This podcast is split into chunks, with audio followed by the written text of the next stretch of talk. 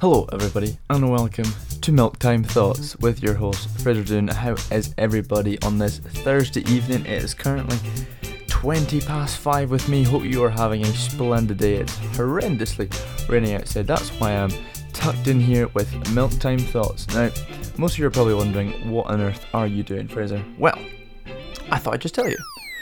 So, I've started this just because I've been really bored, and it happened in work today. A good friend of mine, Stephen Shearer, uh, we were talking about. Um, I can't remember what it was. I think I came up with a stupid joke, and I just said, "Oh, that was just my milk time thought," because I was working milk at the time, and that just spurred something in me that I could just do this um, continuously and make um, basically a th- shower thoughts podcast, but related to my work at the time, milk time thoughts, which is what I'll be doing today. And the first one is um, is one that I've just seen, and it's I would love for this to be an actual thing. It's the Olympics should have a for fun section at the end of all games so all the athletes can try different sports. I think that's a great idea because wouldn't you love to see Usain Bolt maybe try the curling or um, or basketball? He's probably good at basketball, um, given his gigantic height. But that would be that'd be amazing just to see um, athletes complete um, different sports. Of course, it would be a PR nightmare with um, all the health and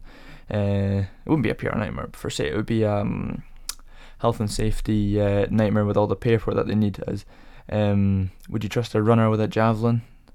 They maybe try and uh, run away with it. Oh, they'd be good for the speed, and then chuck it. They surely get a lot of power behind it.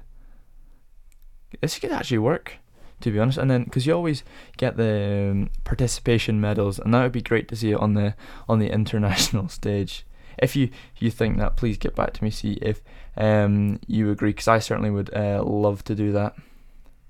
Another one that I've just read here is that um, over the course of our life, we have woken up um, well over 10,000 times, and we, the population, are still not used to it. Some are, are very um, are better than others, to be honest, at getting up. I am horrendous. This morning it took me maybe an hour, an hour to get out of bed. I just was not feeling it this morning. Could not uh, summon the strength to get out of bed. I don't know why that is, to be honest, because as as you say, we've done it so many times, but we're still not used to it. And you know what they say, practice makes perfect. So you think after ten thousand times, we would um we would just rise up and be ready for the day ahead. But no, it's that is a that is a curious one. It does make you think that we've um, repeated this motion over and over again, but we're still we're still not used to it.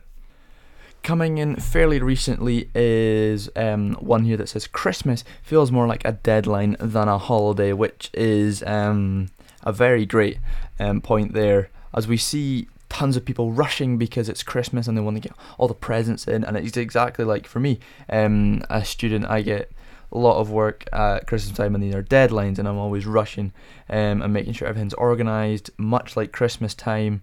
And then there's also Christmas Day where you've got to stick to a go to a strict schedule to make sure that you follow through with everything. And that's that's quite um it's very much like um, a deadline for uni projects. So I thoroughly agree with that one.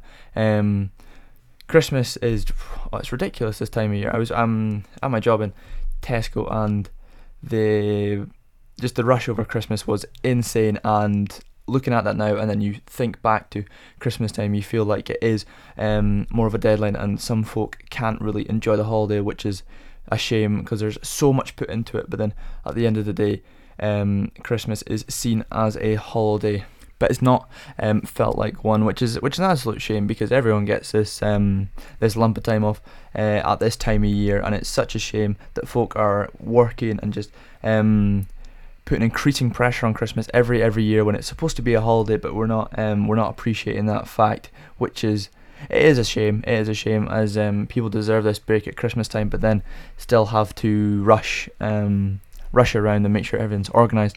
So the final one for the day I've just seen here is a fantastic one.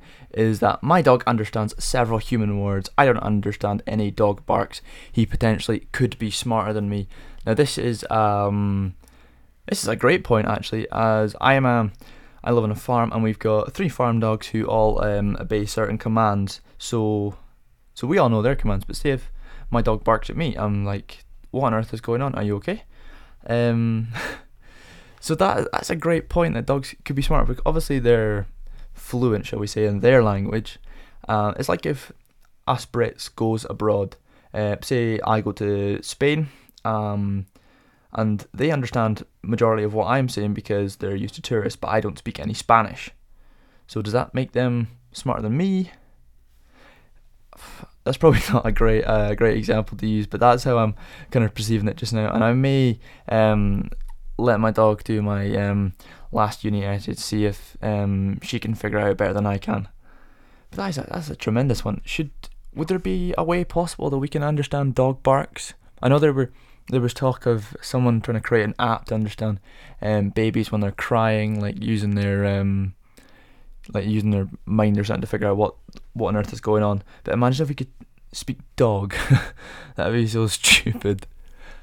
I mean, weirder things have happened. We can charge cigarettes with a USB. I mean, surely understanding what dogs are saying is more important than charging a cigarette.